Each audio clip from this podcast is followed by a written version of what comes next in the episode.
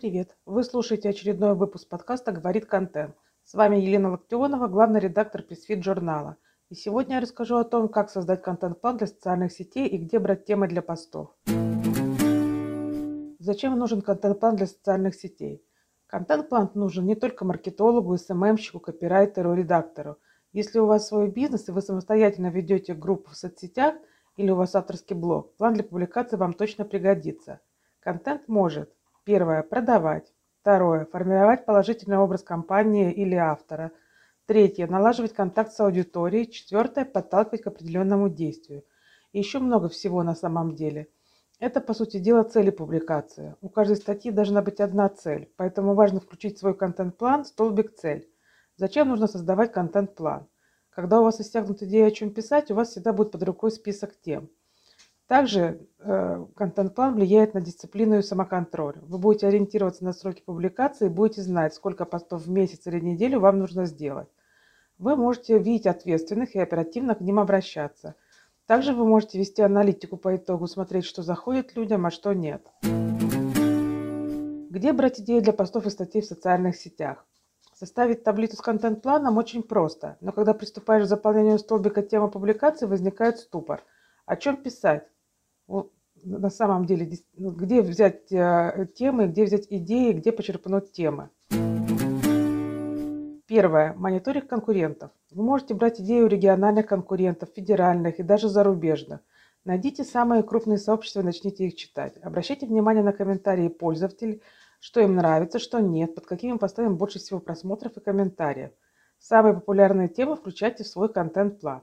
Возьмите тему и поделитесь своим опытом. Второе. Решение проблем пользователей. В любой нише существуют проблемы. Занимаетесь продажей средств для обуви? Окей, решите проблему клиентов. Напишите, как правильно ухаживать за сапогами, чтобы они прослужили как можно дольше.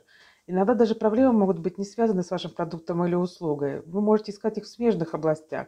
Можете почитать комментарии в сообществах похожей тематики, профильные издания. Найдете идеи для своих статей.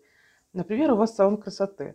Возьмите свадебную тематику, посмотрите, что пишут подписчики в группах свадебных магазинов. Дайте совет, как подготовиться к свадьбе, исходя из опыта вашего бизнеса.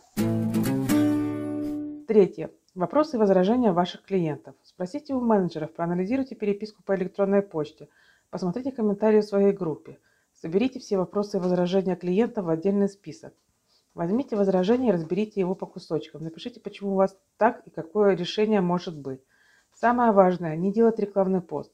Это должна быть полезная статья, четко отвечающая на вопросы или возражения. Например, вы готовите торты на заказ. Возражение клиента: слишком дорого, лучше купить в магазине за триста рублей. Расскажите в своей статье, из чего складывается цена кондитерского изделия, что значит авторская работа, объясните, какие ингредиенты используете и сколько занимает процесс приготовления. Четвертое. Старые публикации. Полистайте свою ленту, обратитесь к старому контент-плану, если он у вас был. Можно сделать пост повторно с обновленными данными. Также старые статьи помогут вам собрать интересные комментарии и вопросы пользователей. Они могут превратиться в публикации. Очень часто подписчики сами подкидывают нам интересные темы. Нужно просто внимательно следить. Пятое. Ситуативный маркетинг. Следите за тем, что происходит в мире, стране, вашем городе. Можно сделать публикацию, привязанную к какому-то событию, прокомментировать новость, дать аналитику, сделать мем, конкурс, челлендж. Качественно подготовленный контент сформирует лояльную к вашему бизнесу аудиторию и натолкнет подписчиков на мысль о том, что им нужен ваш продукт или услуга. Подходите к составлению контент-плана основательно. Проводите тщательный анализ и выбирайте полезные для аудитории темы. Не пытайтесь впихнуть в ваши публикации явную рекламу. Решайте проблемы читателей, а не свои, и тогда все получится. На сегодня это все. Если вам понравилось, ставьте лайки, делитесь в соцсетях, пишите комментарии, задавайте вопросы. Еще больше важного для пиарщиков и маркетологов контента вы можете посмотреть в нашем журнале по адресу news точка pressfeed точка ru. В описании выпуска я дам ссылку на его текстовую версию. С вами была Елена Локтионова, подкаст «Говорит контент». Скоро услышимся, всем удачи и пока-пока.